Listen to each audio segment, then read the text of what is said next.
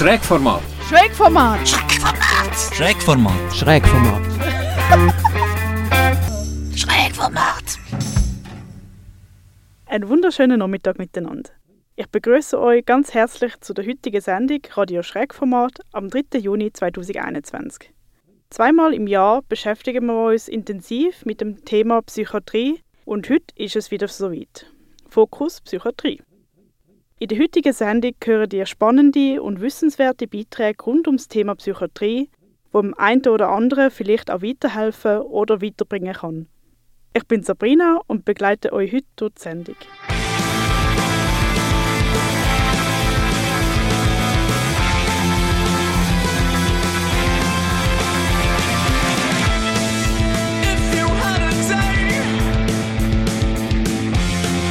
You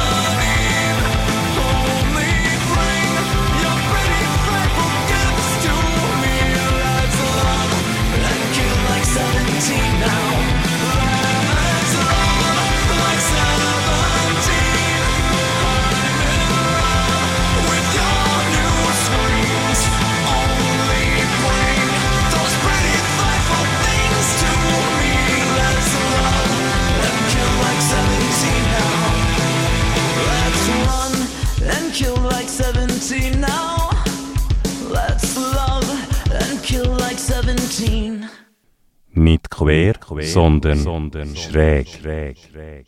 Als erstes hören ihr einen Beitrag vom Aladdin zum Thema ENSA, Erste Hilfe für psychische Gesundheit. Die ENSA liefert Antworten, wie man für Angehörige, Freunde oder Arbeitskollegen erste Hilfe bei psychischen Problemen leisten kann, bevor derjenige so ein Thema viel spät anspricht. Jeder kennt Momente im Leben, in denen es einem psychisch nicht gut geht. Und nicht immer braucht man dann professionelle Hilfe, sondern es wird oft die Unterstützung von Familienangehörigen, Freunden oder Mitarbeitenden lange. Doch da sind Hemmungen, Vorurteile und Unwissenheit von Zuhörenden oftmals eine Barriere.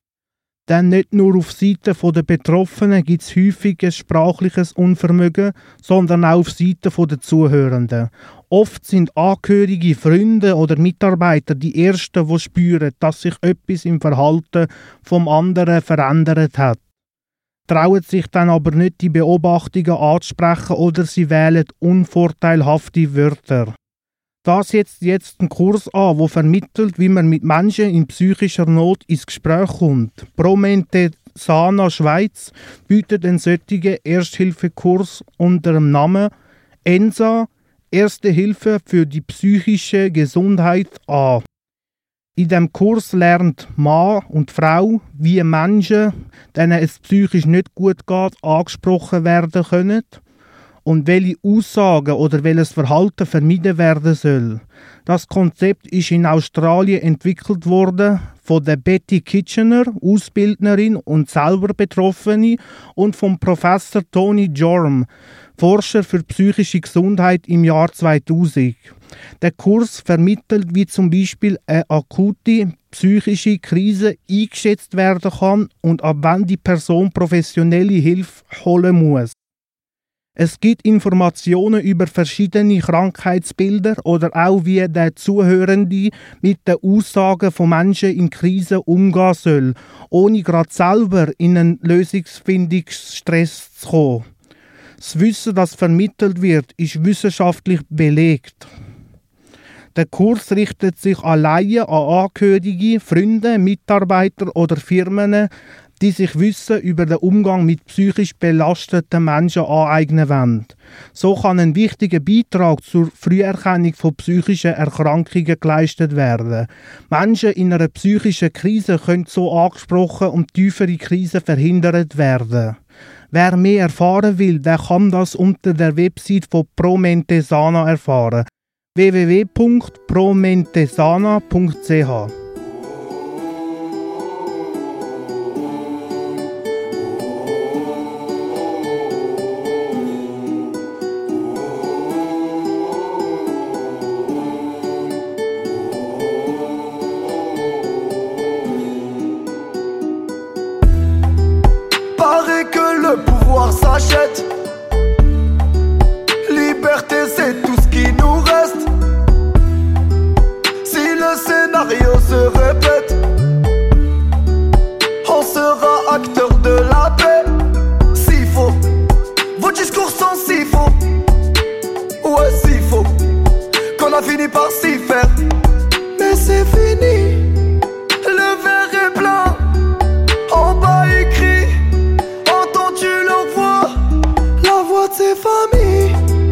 plein de chagrin. La voix qui prie pour un meilleur destin. Excuse-moi d'exister, excuse mes sentiments. Et si je dis que je suis heureux avec toi, je mens. Excuse-moi d'exister, excuse mes sentiments. Rends-moi ma liberté, je te le demande gentiment. La liberté, liberté,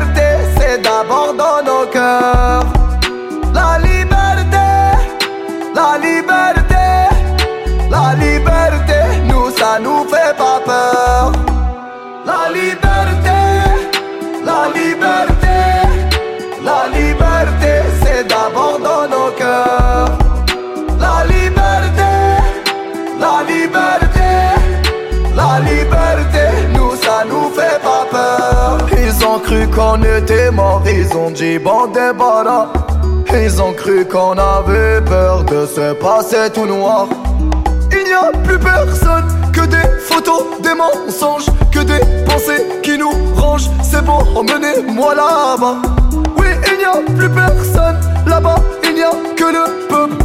Che Guevara, ma emmenez-moi là-bas. J'écris ça un soir whoa.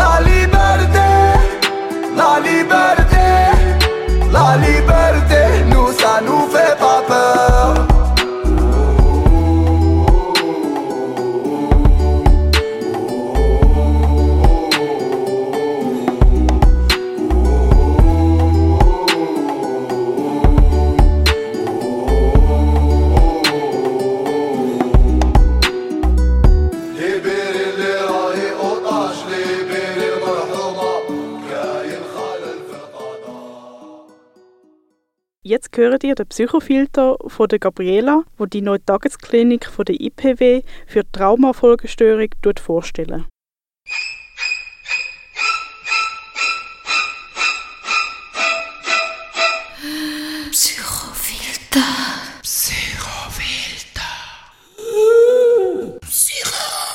Für Menschen, die nach traumatischen Erfahrungen psychische Probleme entwickeln, hat die integrierte Psychiatrie Winterthur, die IPW, eine spezialisierte Tagesklinik eröffnet. Es ist die erste in der Schweiz.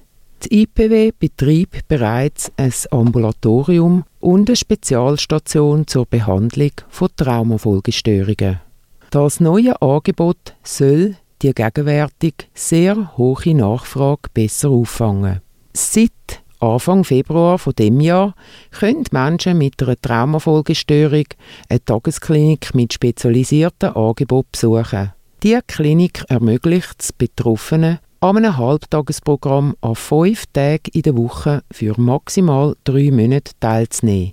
Diese Klinik bietet insgesamt 18 Plätze an. Das Therapieprogramm besteht unter anderem aus traumaspezifischen Gruppentherapien und wöchentlichen Einzelgesprächen. Da erlebte Traumata so unterschiedlich sind wie die Reaktionen darauf, werden Behandlungskonzepte immer individuell ausgelegt.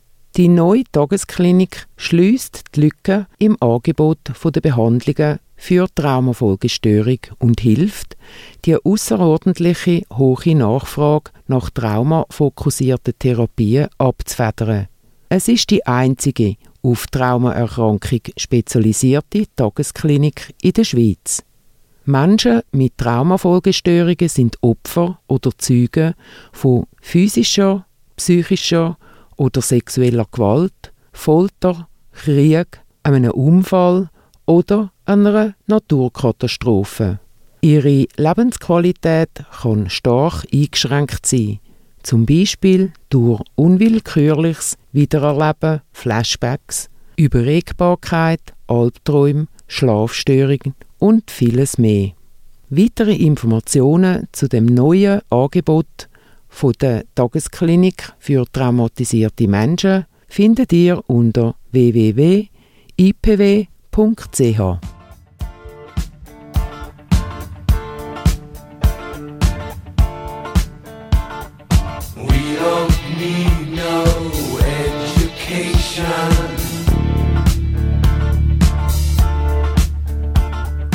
We don't need no thought control.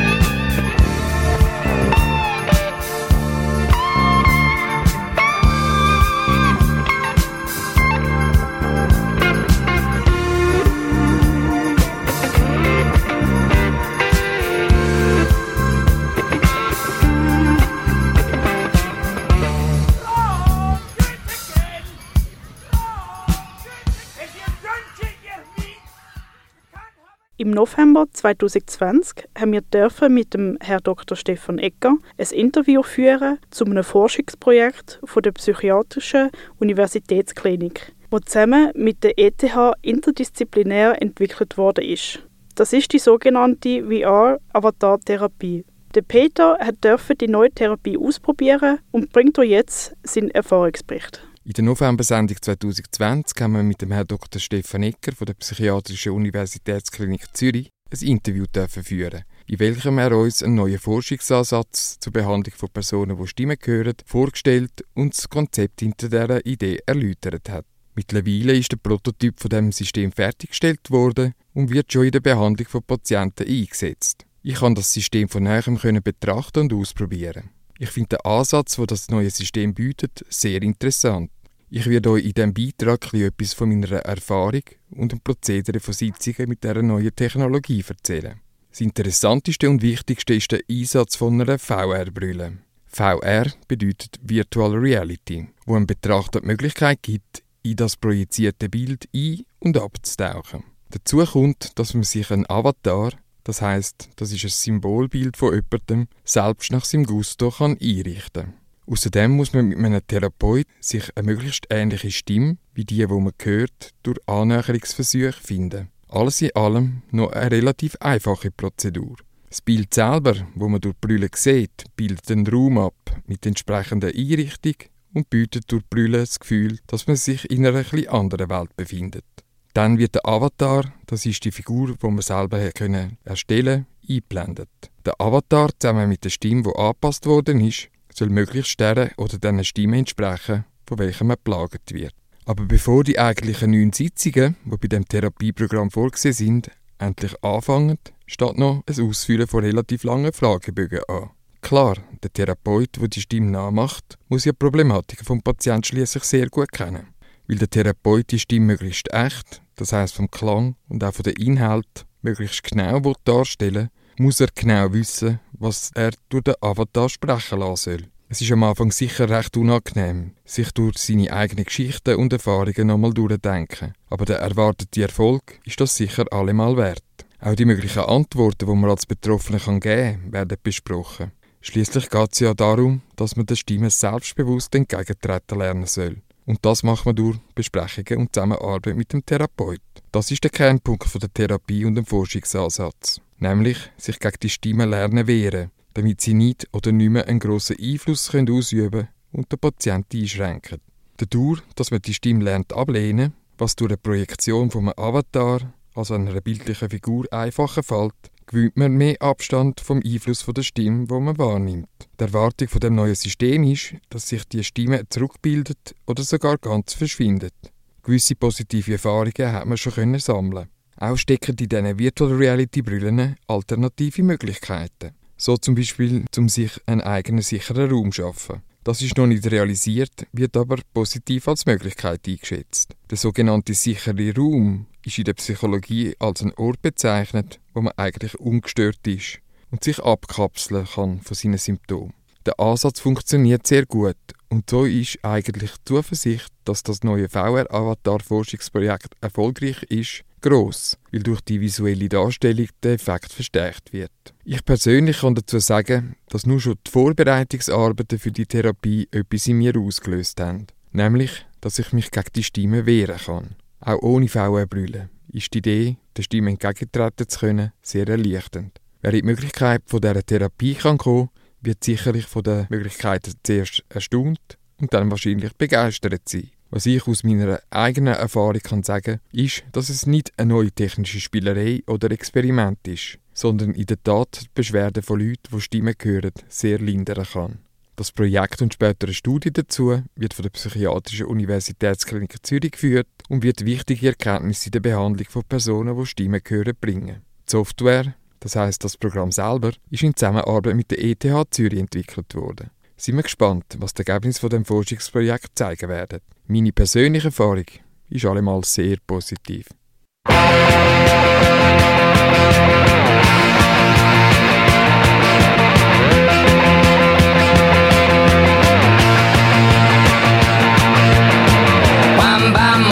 Agit sur mon lit à bouffer sa langue en buvant. Prends mon whisky quant à moi Peu dormi, vie débris Mais j'ai dû dormir dans la gouttière Où j'ai eu un flash.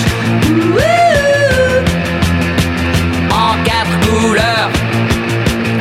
Allez hop, un matin Une louloute est venue chez moi Poupée de cellophane, cheveux chinois. Asparadrap, une gueule de bois. A bu ma bière dans un grand verre.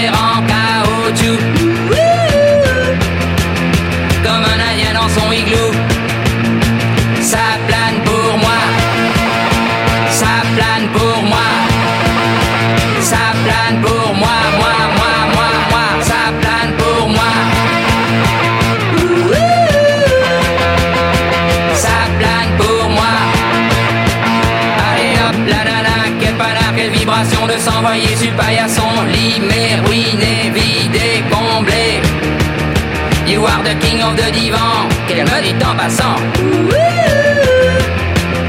I am the king of the divan. Ça plane pour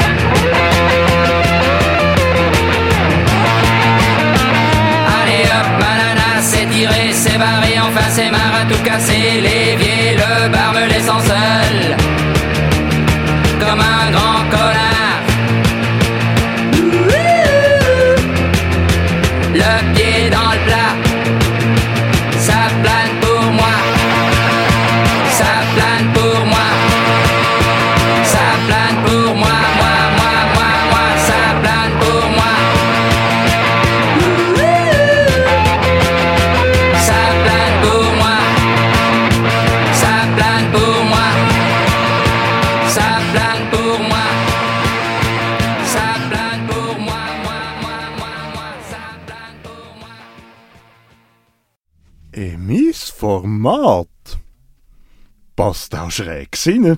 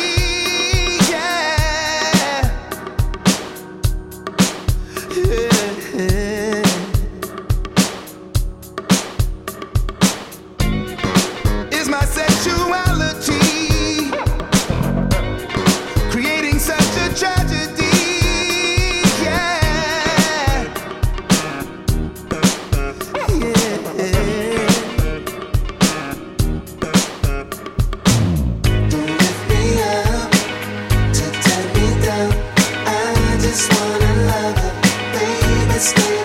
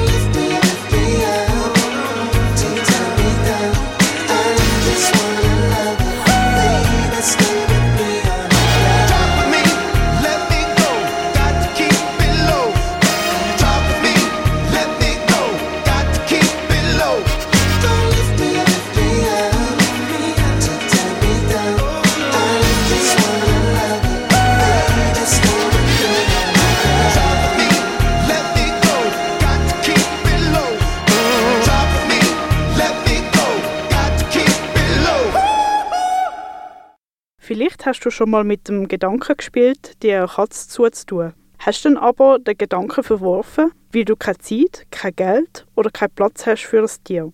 In Japan gibt es eine Lösung dafür. Ihr hört den Schrägfilter von der Linda. Tra, tra, tralala, tra, tra, tralala, der Schreckfilter ist wieder da, der Schreckfilter ist da. Vielleicht kennst du das auch. Findest Büssis herzig zum Beobachten, Streicheln und Heben. Viele Leute haben ein eigenes Haustier und vielleicht hast du dir auch schon überlegt, die Reise zuzutun. Gründe, um sich dagegen zu entscheiden, sind vielseitig. Zu wenig Zeit, zu wenig Geld, zu wenig Platz. In Japan gibt es dafür eine Lösung. Gemütliche Sitzecken, Regal voll mit Manga, Erfrischungsgetränk, Kaffee und freundliches Personal. Wirkt zuerst mal wie ein normales japanisches Kaffee. Wenn da nicht die bunten Spielsachen, Leckerli und die vielen Katzen wären, wo die Besucher auf dem Schoß sitzen oder um die Beine streichen. Man findet die speziellen Kaffees, Neko-Cafés, in fast allen japanischen Städten. Aber wieso geben die Menschen Geld aus für das? Und wie sind echt Bedingungen für die Tiere? Der Bericht soll einen Einblick geben. Die Katzenkaffees sind zu jeder Tages- und Nachtzeit gut besucht. Alte und junge Menschen, Familien, Geschäftsleute und so weiter suchen dort Entspannung von ihrem Alltag. Das erste Katzenkaffee hat 1998 in Taiwan eröffnet. Bei dem Bericht geht es jetzt aber um Japan, weil durch Japan ist die Idee weltweit bekannt worden. Viele Japaner haben weder Zeit noch Platz für ein eigenes Haustier. Weil aber erwiesen ist, dass der Kontakt mit dir entspannend wirkt, ist die Idee der Katzenkaffees entstanden. Es gibt richtige Lokal mit Essen, Kaffee und Kuchen oder auch Wohnzimmer-ähnliche Orte zum Verweilen mit den Samtpfoten. Wie funktioniert so ein Katzenkaffee in Japan? Gegen einen Betrag von ca. 7 bis 15 Franken kann man Zeit mit den Vierbeinen verbringen. Es gibt klare Regeln, weil Katzen Tier und kein Spielzeug sind. Die Katzen müssen einen Rückzugsort haben und Besucher müssen vor dem Besuch Hände waschen. Es gilt außerdem Sockenpflicht. Obwohl es Grundregeln für die Eröffnung und den Betrieb von einem gibt, wird der Tierschutz öfters vernachlässigt. Deshalb ist es zu empfehlen, sich im Vorfeld gut zu informieren, in welchen von diesen über 150 Katzenkaffees in Japan Katzen unter guten Bedingungen dürfen leben und Hygiene eingehalten wird. Mittlerweile gibt es in Deutschland auch mehrere Katzenkaffee, unter anderem in Berlin, München, Leipzig und Köln. Es gibt dafür höhere Auflagen bezüglich der Haltung, Verhaltenstests für Katzen und Vorgaben zu der Lokalgröße und natürlich auch Hygienevorschriften etc. Auch in der Schweiz hat es schon Anläufe gegeben, bis jetzt ist noch keins eröffnet worden. Verständlich ist es, dass sich Menschen den Kontakt zu dir wünschen und die Katze, respektive Tierkaffees, bietet eine Möglichkeit dafür. Aus meiner Sicht erscheint es mir sinnvoller, so ein gut geführtes Kaffee zu besuchen, als selber ein Haustier zu haben, für das man keine Zeit, keinen Platz oder kein Geld hat. Die Frage, ob es für die Tiere schön ist, in so einem Kaffee zu leben, bleibt für mich jedoch offen.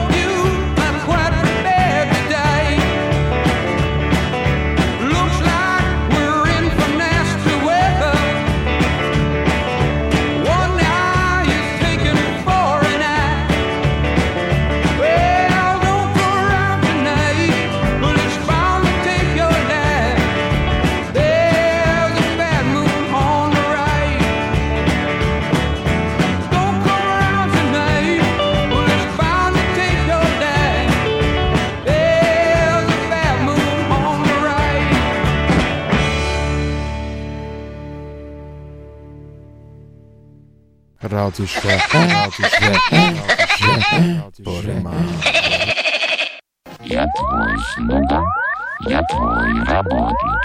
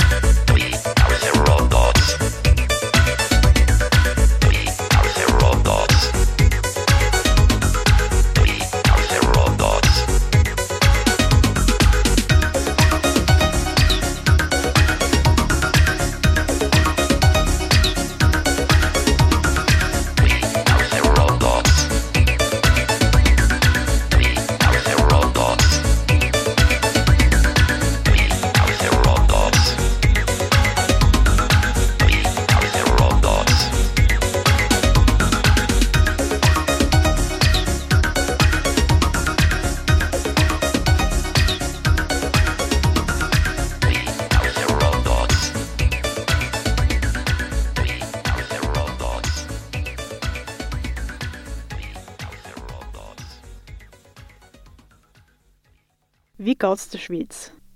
Ich meine damit nicht politisch, wirtschaftlich oder in Sachen Umwelt. Das weiß man. Sondern seelisch. Das hat eine besondere Studie ergründet. Ihres Ergebnis heißt Atlas der Emotionen. Der Atlas zeigt auf, wie es der Schweizer Bevölkerung geht und wer sich mit welchen Gefühlen wie gut auskennt. In genau der spezielle Atlas hat sich der Arthur vertieft. Um euch das neuartige Werk vorzustellen, habe ich Giselle gebeten, mir ein paar Fragen zu stellen. Emotionen in einem Atlas, das kann ich mir nicht vorstellen. Sind denn das Schweizer oder Weltkarten? Mit Farben fürs amigs wichtigste Gefühl? Nein, nein, es sind keine klassischen Landkarten. Die Studie bewertet 46 bekannte Gefühle und ordnet sie ein. Zürcher Fachstelle Sotomo hat Ende Mai 2020 fast 9300 Leute aus der Deutschschweiz befragt. Sie widerspiegeln die Bevölkerung nach Geschlecht und Alter, sind aber mindestens 15 gewesen. Die Leute hat man zuerst gefragt, welche von diesen 46 Gefühlen sie in den letzten zwölf Monaten erlebt und besonders häufig erlebt haben oder welche ihnen gar nichts sagen. Welche Gefühle sie wie wichtig finden, welche sie positiv, neutral oder negativ finden, um welche Zeit sie positive oder negative Gefühle erleben, wie und wenn sie über ihre Gefühle reden oder wie ihre seelische Verfassung ist. Das alles und noch mehr hat das Forschungsteam genau ausgewertet, aufgeschlüsselt, deutet und grafisch dargestellt. Was sticht jetzt aus dem, wo du alles gesagt hast, besonders raus? Das emotionale Spektrum ganz unterschiedlich über die Bevölkerungsgruppen verteilt ist.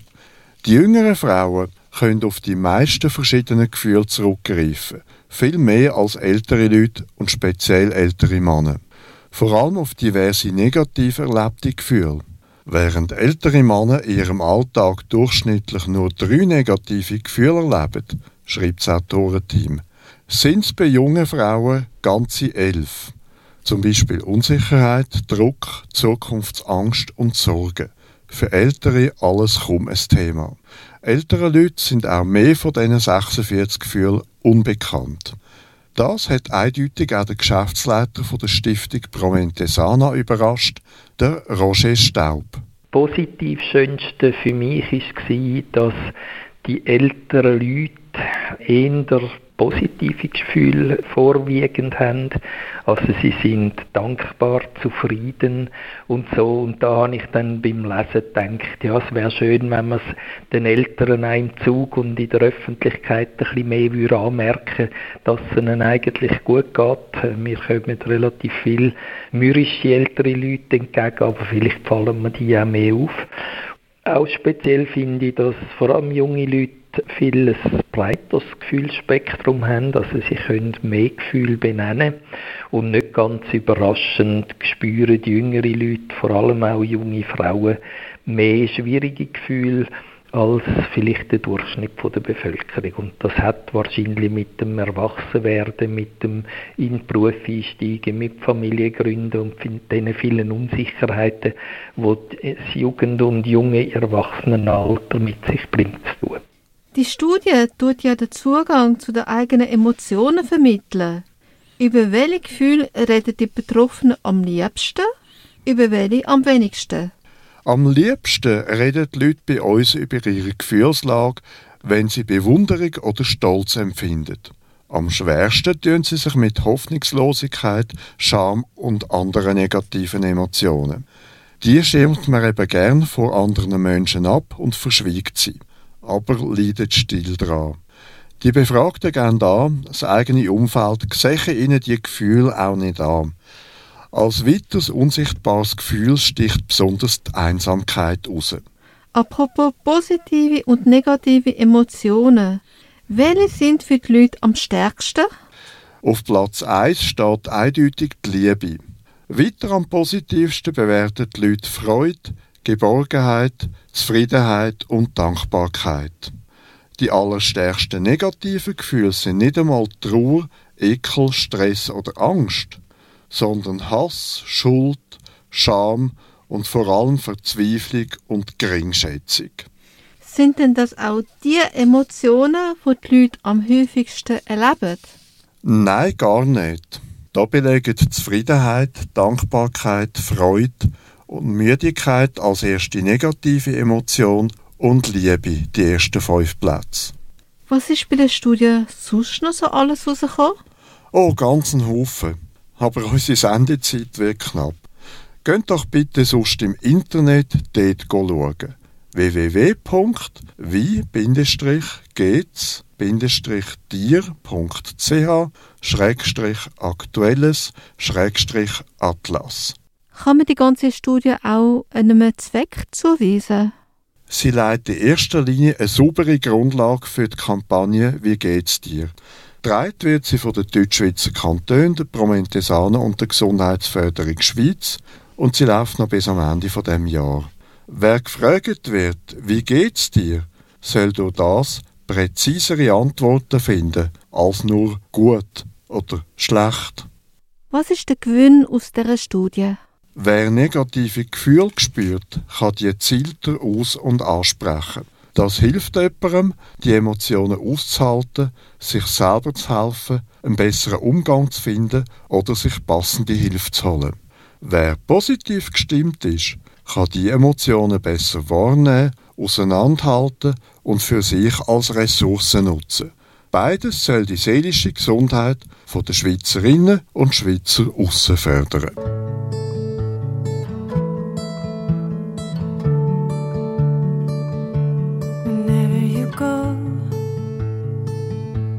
Whenever you're leaving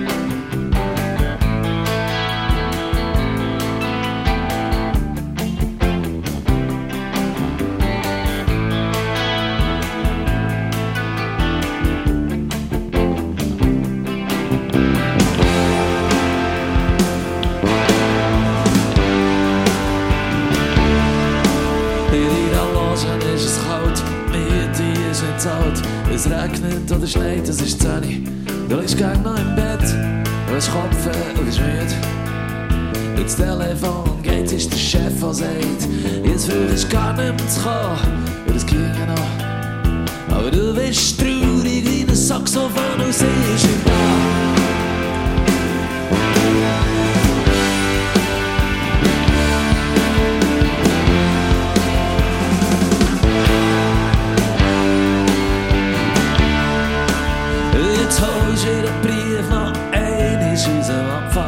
Setzt dich schnell zusammen und liest nochmal, was du falsch hast gemacht. Und an was es liegt. Weil sie bringen dir dann heute noch deine Platte zurück. Du legst wieder ab. Du wirst fast verrückt, weil das Küsschen noch so fest nach ihr schmeckt. Es kommt dir alles in Sinn. Das Lied von der Königin, nur es immer noch schneit. Und dass der Winter noch drei, vier Mal geht.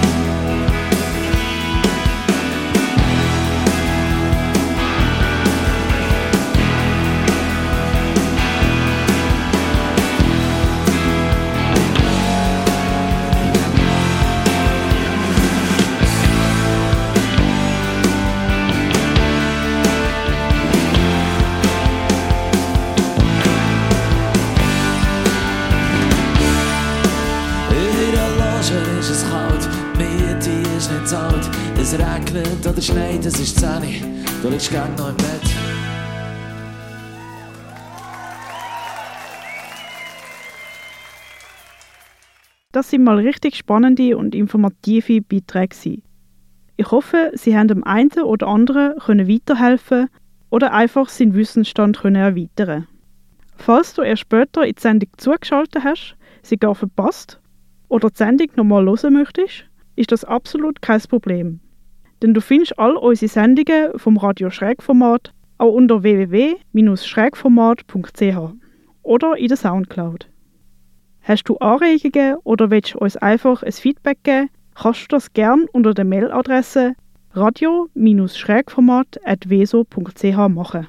Wir freuen uns, wenn du uns schreiben tust. Am 3. Juli am 4. Uhr steht unsere nächste Sendung an mit dem Thema Ferien, Balkonien oder Uhu. Wir freuen uns, wenn du dann wieder einschaltest. Das ganze Redaktionsteam verabschiedet sich für heute und wünscht euch einen wunderschönen Start in Juni. Tschüss miteinander.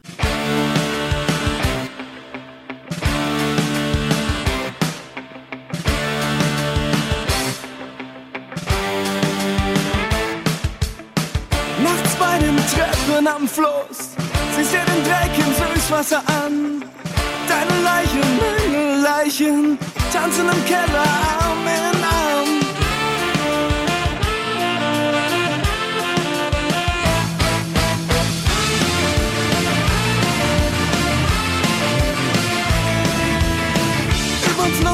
los liegt unser Lied, wie Musik in schlechten Stunden, fließt durch Jahre und Zeitenstädte, in der Minute 33